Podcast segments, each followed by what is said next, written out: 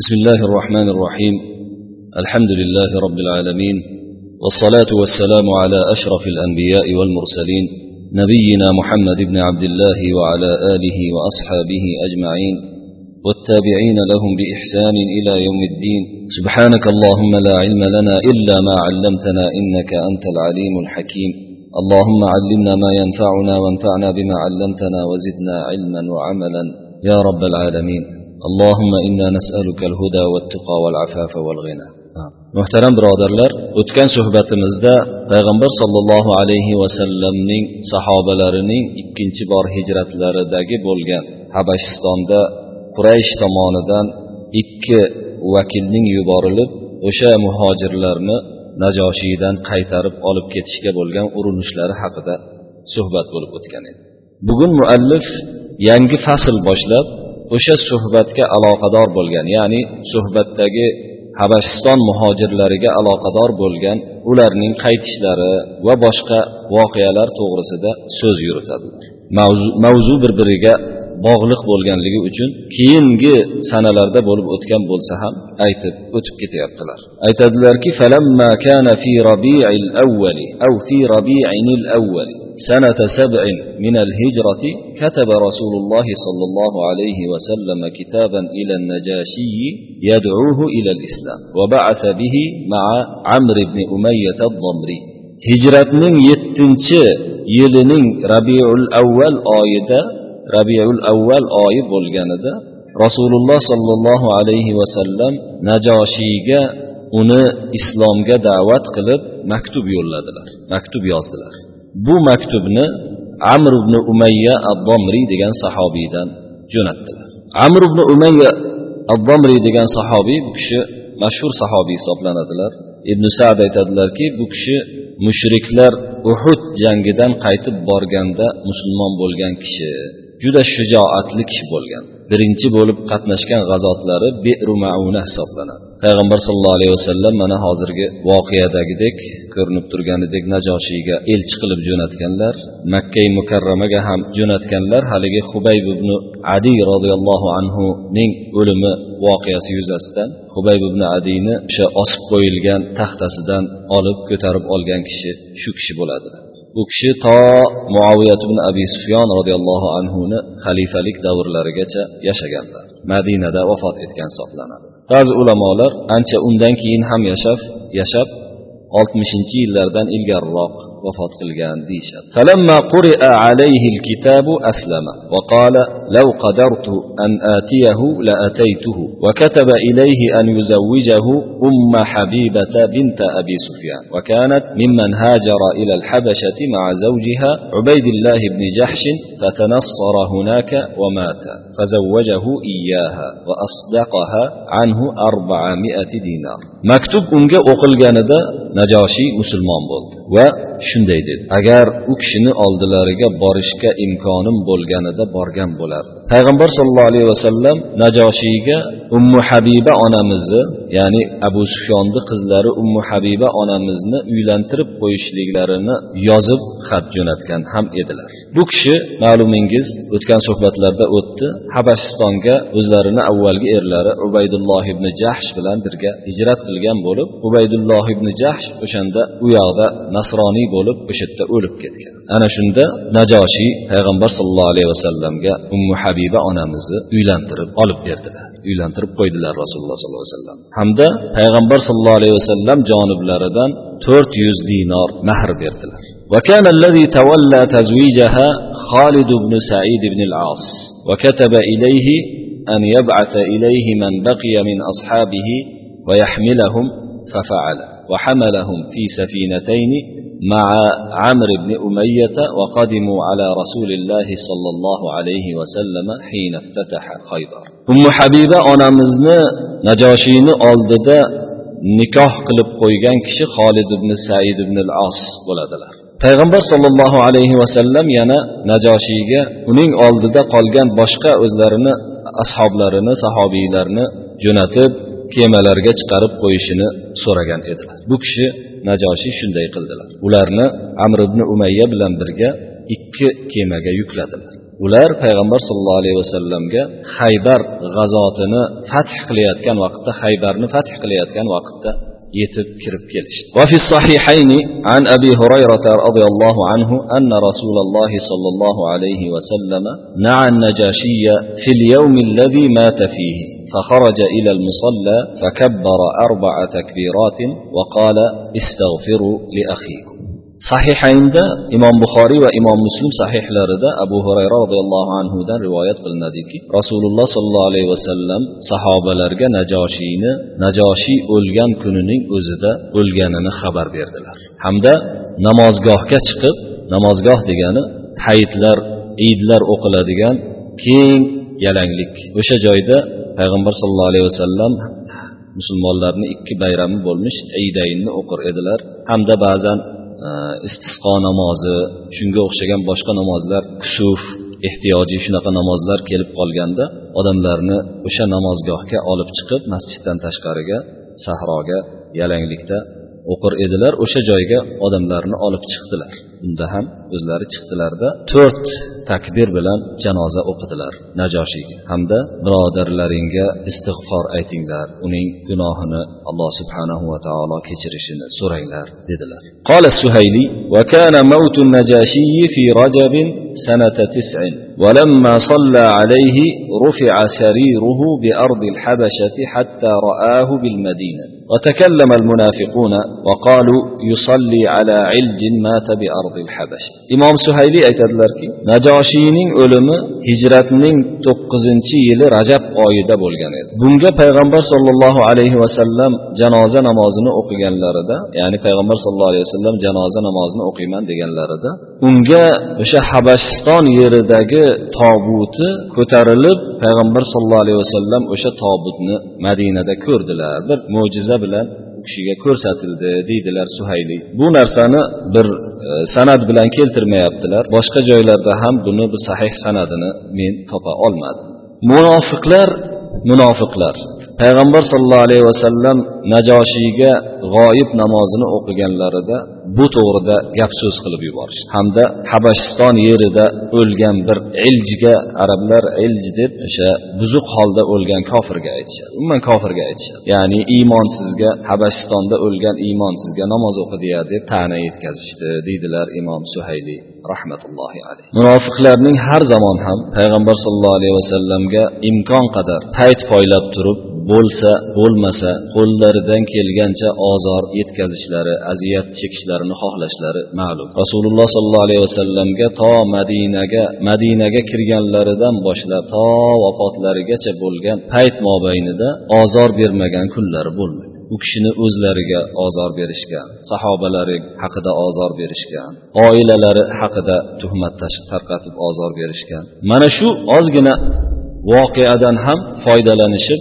habashistonda o'lgan kofirga namoz o'qiyaptiya deb gap tarqatishgan. Iymon dilida bo'lmagan tilida faqat iymon bilan yuradigan kishilar ko'rinishda odamlar bilan birga o'zini musulmon ko'rsatadilaru dillaridan ichida islomni rivojlanayotganligiga qayg'urib yuradigan yomon ko'radigan odamlar har zamon ham shunday bo'ladi. Bir musulmonlar bir yaxshi ish qilishayotgan bo'lsa undan o'sha tirnoq tagidan kir oqtarishga ichidagi kurmaklarini sholi ichidan kurmak oqtarishga tushadilar pashshadan fil yasashga o'tadilar. Bu doim hamma joyda va hamma zamonda bor bu imtihon. shuning uchun bunday kishilarni gapiga rad beraman deb ularga raddiya yozaman deb yoki raddiya qilaman deb gapiraman deb o'tirishning keragi yo'q bu vaqt sarf bo'ladi xolos ularni tek qo'yib berish kerak gapirib gapirib qolaveradi قال ابن إسحاق وحدثني يزيد بن رومان عن عروة عن عائشة رضي الله عنها قالت لما مات النجاشي كان يتحدث أنه لا يزال على قبره نور ibn ishoq aytadilarki menga yazid ibn rumon aytib berdilar. Ibn ishoq muallif siyratni yozgan mashhur muhaddis odam. Ko'pchilikni nazdida siqalardan bo'lgan ishonchli kishilardan hisoblanadilar. Bu endi ma'lum narsa. Yazid ibn rumon u kishini shayxlari esa bu kishi ham o'zlarini taqvolari bilan ishonchliliklari bilan mashhur bo'lgan kishilardan hisoblanadilar. Bir yuz o'ttizinchi yil vafot qilganlar. Nihoyatda zohid kishilardan bo'lganlar. Umrlari ham uzoq bo'lib vafot etgan kishilardan hisoblanadilar. Shu kishi urvat ibn zubayr hazrati oysha onamizni jiyanlaridan rivoyat qilyaptilar. Urvat ibn zubayrdan. Zubayr ibn al avvom roziyallohu anhuni o'g'illari. Bu kishi to'qson to'rtinchi yil vafot qilganlar mashhur tobeinlardan bo'ladi. Bu kishi o'zlarini xolalari oysha onamizdan rivoyat qilyapti. Ko'rinib turibdiki isnod nihoyatda ajoyib sahih isnod hisoblanadi oysha onamiz aytadilarki najoshiy o'lganida madinada gap yurardi. Kana yutahaddatu ya'ni aytib yurilar ediki kimni aytganini aytmaydilar. Ya'ni o'sha yoqda ko'rganlar aytib kelganligini eshitganlar bu kishi ham. Chunki o'lgan vaqtdagi ko'rgan kishilarni bu kishi ko'rgan eshitgan bo'ladilar. Oysha onamiz shunday deyaptilar. Najoshiy o'lganida qabrini ustida nur turganligini aytib yurishar edi. Ya'ni qabrini ustida nur davom etib turgan ancha vaqt qabridan nur taralib turganligini aytib yurishar edi deydilar. Endi mana shunday odamni munofiqlarning nima deyayotganligiga qarab ko'ring. Oysha onamiz bu to'g'rida nima deyaptilar rasululloh sollallohu alayhi vasallamni o'zlari istag'firu li ahikum deb o'zlari janoza namozini o'qidilar endi u yoqdagi munofiqlarni gaplarini bir biriga taqqoslab xulosani chiqarib olinaveradi وحدثني جعفر بن محمد عن أبيه قال اجتمعت الحبشة إلى النجاشي فقالوا إنك فارقت ديننا وخرجوا عليه فأرسل إلى جعفر وأصحابه فهيأ لهم سفنا وقال اركبوا فيها وكونوا تكونوا كما أنتم. فإن هزمت فامضوا حتى تلحقوا بحيث شئت. وإن ظافرت فاثبتوا. ابن إسحاق إدادلر كي منك جعفر بن محمد أيت بيردلر جعفر بن محمد پیغمبر صلى الله عليه وسلم أولاد لردن بولغان. جعفر بن محمد ابن علي ابن الحسين ابن علي ابن أبي طالب صدنا laqablari sodiq bo'lgan nihoyatda rostgo'y bo'lganliklaridan jafaru sodiq deb atashgan. Katta ulamolardan hisoblanadilar. Bir yuz qirq sakkizinchi yil vafot qilgan. Otalaridan rivoyat qilyaptilar. Otalari muhammad ibn ali ibn husayn ibn ali ibn abi tolib otalari hazrat husayn roziyallohu anhu shahid. Hazrat husayn roziyallohu anhuni nevaralari hisoblanadi. Otalari muhammad ibn ali al baqir degan laqablari bor. Bu kishi boqir laqablari bilan mashhur bo'lsa ham kishilar o'rtasida sajjod degan laqab olgan kishi bo'lgan ham. Sajjod deb laqab olishlariga sabab nihoyatda ko'p namoz o'qib ko'p sajdada turadigan odam bo'lgan. Bir yuz o'n to'rtinchi yil vafot qilgan hisoblanadi. Vafot qilganlar. O'sha imom muhammad ibn ali boqir aytadilarki sahobalardan ko'plarini ko'rib rivoyat qilgan kishi hisoblanadi. U kishi aytadilar habashistonda habashlar najoshiyga kelib to'planishdida shunday deyishdi. Sen bizning dinimizdan dinimizni tashlabsan. Endi bizning dinimizni tashlabsan deb unga qarshi chiqishdi. Shunda bu kishi najoshiy rahimaulloh jafar ibn abi tolib va u kishini yonida turganlarga odam jo'natdilarda ularga bir kemani tayyorlab qo'ydilar va aytdilarki shunga kemaga chiqib olinglar va o'sha turgan joylaringda turib turinglar. Men mag'lub bo'ladigan bo'lsam bu endi payg'ambarimiz sollallohu alayhi vasallamdan keyin xatlari kelgandan keyingi voqea. Men mag'lub bo'ladigan bo'lsam ketaveringlar endi. Ya'ni qayerga yetib olsanglar o'zinglar bilasizlar ketaveringlar. Agar men g'olib bo'ladigan bo'lsam to'xtab turasizlar dedi balki bu payg'ambar sallallohu alayhi vasallamni xatlari yetib kelmasidan burun bo'lgandir. Bu yerda aytilmayapti lekin. Keyin bir kitob maktub yozdi. Qog'ozga bir narsa yozdi uni ichiga qog'ozni ichiga huva fakataba thumma amada ila kitabin fakataba fihi huwa yashhadu an la ilaha illa Allah wa anna Muhammadan abduhu wa rasuluhu wa yashhadu anna Isa abduhu wa rasuluhu wa kalimatuhu alqaha ila Maryama thumma ja'alahu fi qabaihi 'inda al-mankib al-aymani wa kharaja ila al-habash keyin bir qog'ozga bu deb o'zini nazarda tutgan holda bu ollohdan o'zga hech bir iloh yo'q ekanligiga va muhammad u zotning bandasi hamda payg'ambari ekanligiga hamda iso u zotning bandasi va payg'ambari va maryamga tashlagan kalimasi ekanligiga guvohlik beradi deb yozdida uni qabosini qabo deb tashqaridan kiyiladigan katta o'rab kiyiladigan kiyimga aytiladi qabosini ichkarisiga o'ng yelkasini orasiga o'ng yelkasini oldiga qo'ydi ya'ni ko'krak tarafiga o'ng yelkasini oldiga qo'ydida habashlarni oldiga chiqib bordi. ألست أحق الناس بكم قالوا بلى قال وكيف رأيتم سيرتي فيكم قالوا خير سيرة قال فما بالكم قالوا فارقت ديننا وزعمت أن عيسى عبد قال فما تقولون أنتم في عيسى قالوا نقول هو ابن الله فقال النجاشي ووضع يده على صدره على قبائه هو يشهد أن عيسى لم يزد على هذا شيئا حبشتان إيه حبشلرni oldiga chiqib bordilarda ular podsholariga o'zini podsholari najoshiy rahimaulloh saf tortishdi. Oldida turishdi saf bo'lib. Shunda ey habashlar jamoasi dedilar. Men sizlarga eng loyiq kishi emasmanmi ya'ni sizlarni boshqarishga loyiq bo'lgan podshoh man emasmi? Albatta siz deyishdi. Meni idoramni sizlardagi yuritgan yurishim yuru hukmimni qanday ko'rdinglar? deyishdi dedi. Juda yaxshi yuritdingiz juda yaxshi ko'rdik deyishdi bo'lmasa nimaga bunday qilyapsizlar? Dedilar shunda ular aytishdiki sen siz bizni dinimizni tashlabsiz. Isoni qul debsiz banda debsiz ha sizlar nima deysizlar? Iso to'g'risida dedilar. Ular aytishdiki biz isoni ollohni o'g'li deymiz. Shunda najoshiy haligi qog'oz qo'yib qo'yganlaru. Najoshiy o'zlarini qo'llarini o'sha ko'kragiga qabosini o'sha kiyimini ustiga shunday qo'ydilarda bu najoshiy iso mana shu narsaga hech qanday ziyodat qilmagan bundan narsa bundan oshiq narsani keltirmagan deb guvohlik beradi dedilar. Va innama ya'ni ma kataba. Bu bilan o'zlari boya ichkarida yozib chiqqan narsani nazarda tutayotgan edilar. Ular esa o'sha a shunga shundan boshqasini aytmagan iso degan gapni eshitishib rozi bo'lishdida farodu vansarafu rozi bo'lib qaytib chiqib ketishdi jo'nab ketishdi. فبلغ ذلك النبي صلى الله عليه وسلم فلما مات النجاشي صلى عليه واستغفر له ana shu narsa payg'ambar sollallohu alayhi vasallamga yetib bordida najoshiy o'lganlarida u kishiga janoza o'qib istig'for aytdilar deydilar muhammad ibn ali ibn al husayn rahimahullohu va rodiya anhu demak shunaqa qiyin vaziyatda ba'zan odam tushib qolgan vaqtda mana shunday tavriya uslubini ya'ni ko'ringanda odamga ularga ham ularni ham rozi qiladigan o'zi ham bir yolg'on bo'lmaydigan narsani aytish yaxshi narsalardan hisoblanadi. Ham yolg'on gapirmagan bo'lasiz ham ularni azobidan qutulib qolasiz. Bu narsani imom ibn javziy ham bir o'rinda ishlatganlar imom ibn javziy bag'dodda juda katta va'zxon olimlardan edilar. U kishini va'zlarida minglab ba'zi rivoyatlarda o'n minglab hatto yuz minglab kishilar ishtirok etar edi. Shunday va'z qilar edilarki ba'zan har bir va'zlarida minglab nasroniylar minglab yahudiylarni musulmon bo'lganliklari rivoyat qilinadi. Shunaqangi gapga chechan tillari shirin bo'lgan kishi edilar.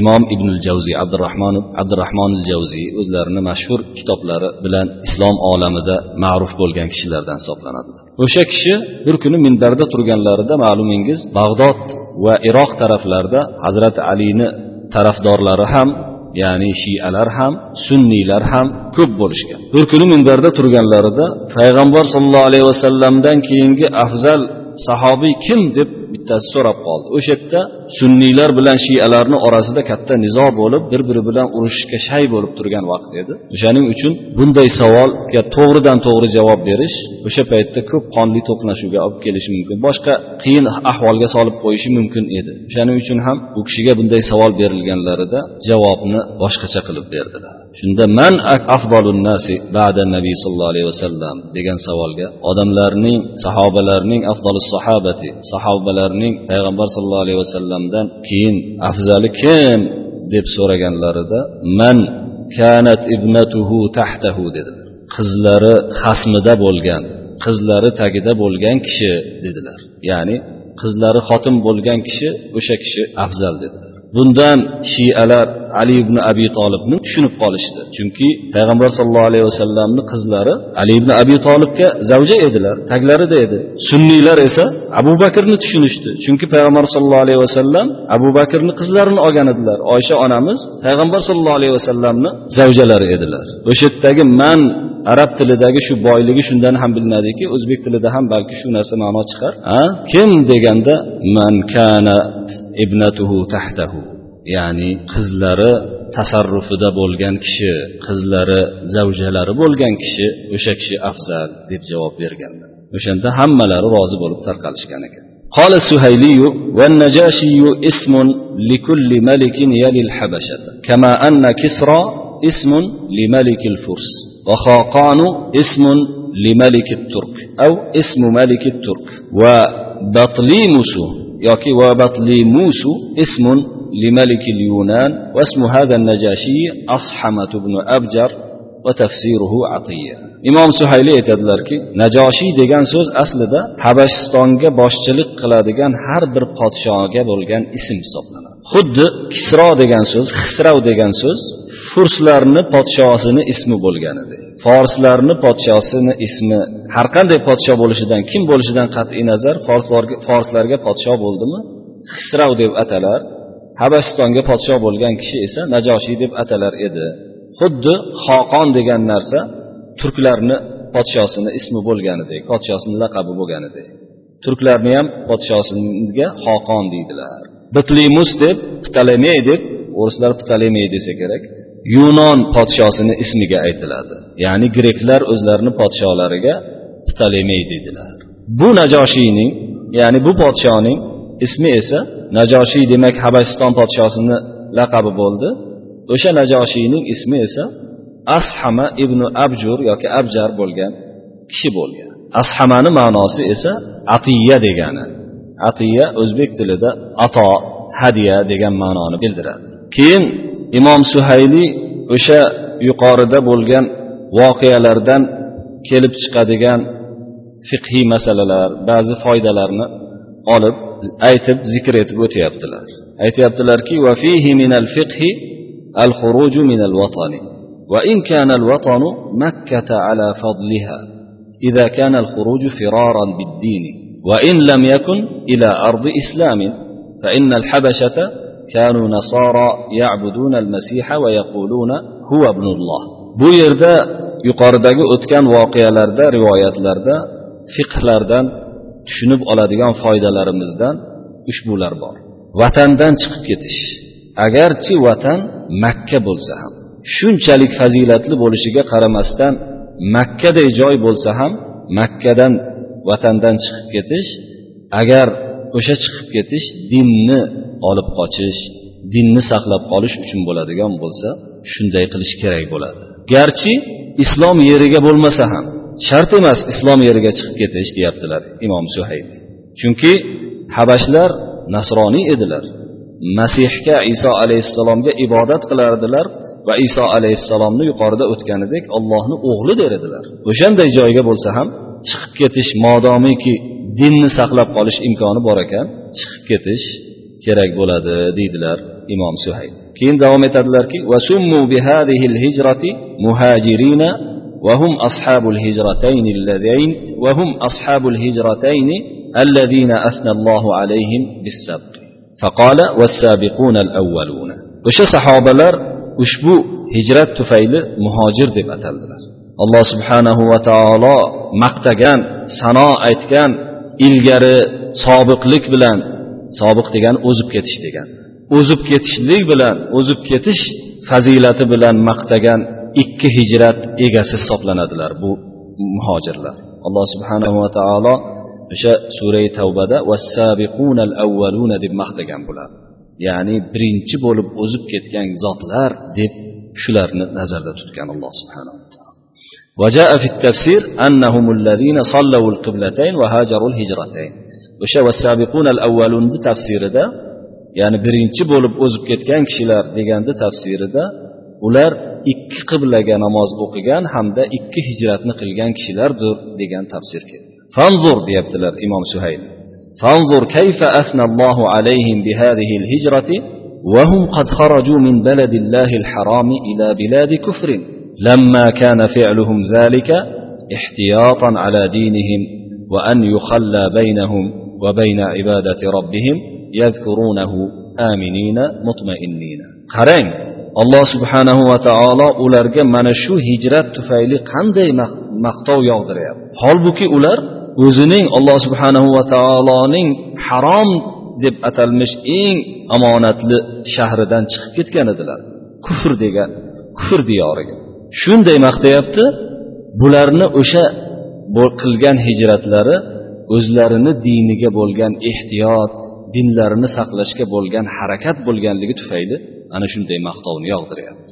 Dinlariga bo'lgan ehtiyot hamda o'zlari bilan alloh subhanahu va taoloni ibodatini o'rtasida shunday bo'sh qo'yib berishlarini istagan hollarida chiqib ketganliklari uchun ya'ni ollohni xotirjam hech bir narsadan qo'rqmagan holda eslash uchun yodlash uchun allohni zikr etish uchun mana shunday dinlarini ehtiyot qilib chiqib ketganliklari uchun ham o'sha hijrat tufayli alloh subhanava taolo ularga maqtov yog'diryapti deydilar imom suhayliy va davom etadilar وهذا حكم مستمر متى غلب المنكر على بلد وأوذي على الحق مؤمن ورأى الباطل قاهرا للحق ورجى أن يكون في بلد آخر أي بلد كان يبين فيه دينه ويظهر فيه عبادة ربه فإن الخروج على هذا الوجه حتم على المؤمن وهذا وهذه الهجرة على هذا الوجه حتم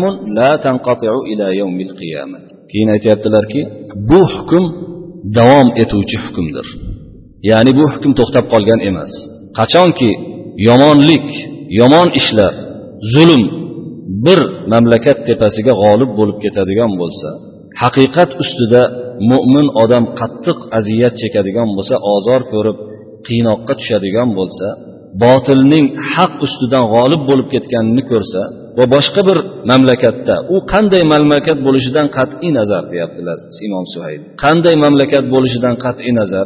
O'zining dinini ochiq hamda parvardigoriga bo'lgan ibodatini izhor qila oladigan darajada bo'ladigan bo'lishini umid qilsa ya'ni aniq bilsa emas umid qiladigan bo'lsa ana shunday holatda ana shu yuzasidan shu shaklda chiqib ketish mo'min odamga vojib farz bo'ladi. Mana shu hijrat esa mana shu shakldagi hijrat qiyomatgacha uzilmaydigan hijratdir deydilar imom suhayliy va so'zlarini oxirlarida alloh subhanahu va taoloni mana shu oyatini keltiradi.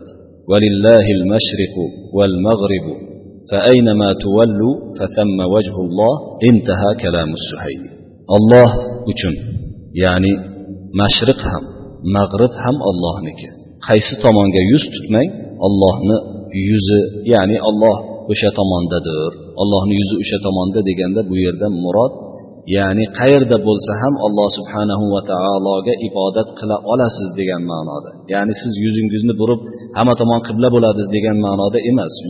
Boshqa noto'g'ri tushunib qolmaylik qibla bir tomonga qarab o'qiladi. Bunga ijmo bor ulamolarni ya'ni kabatullohga taraf qarab o'qiladi. Lekin bu oyatdan bo'lgan murod alloh subhanahu va taoloni yeri hamma joy ham. Qayerda bo'lmang ibodat qilishga siz ibodat qilsangiz alloh subhanahu va taologa o'sha ibodatingiz maqbul bo'ladi o'sha shartlari bilan ado etadigan bo'lsangiz degan ma'noni bildiradi. Suhbatimiz mana shu yerga yetganida sizlar bilan xayrlashamiz keyingi suhbatga qadar alloh subhanahu va taoloni hifzi himoyasiga topshirgan holda salovat aytgan holda suhbatimizni yakunlaymiz. Va sallallohu vasallama va baraka ala nabiyina muhammad va ala alihi va ashabihi ajmain. Assalomu alaykum va rahmatullohi va barakatuh.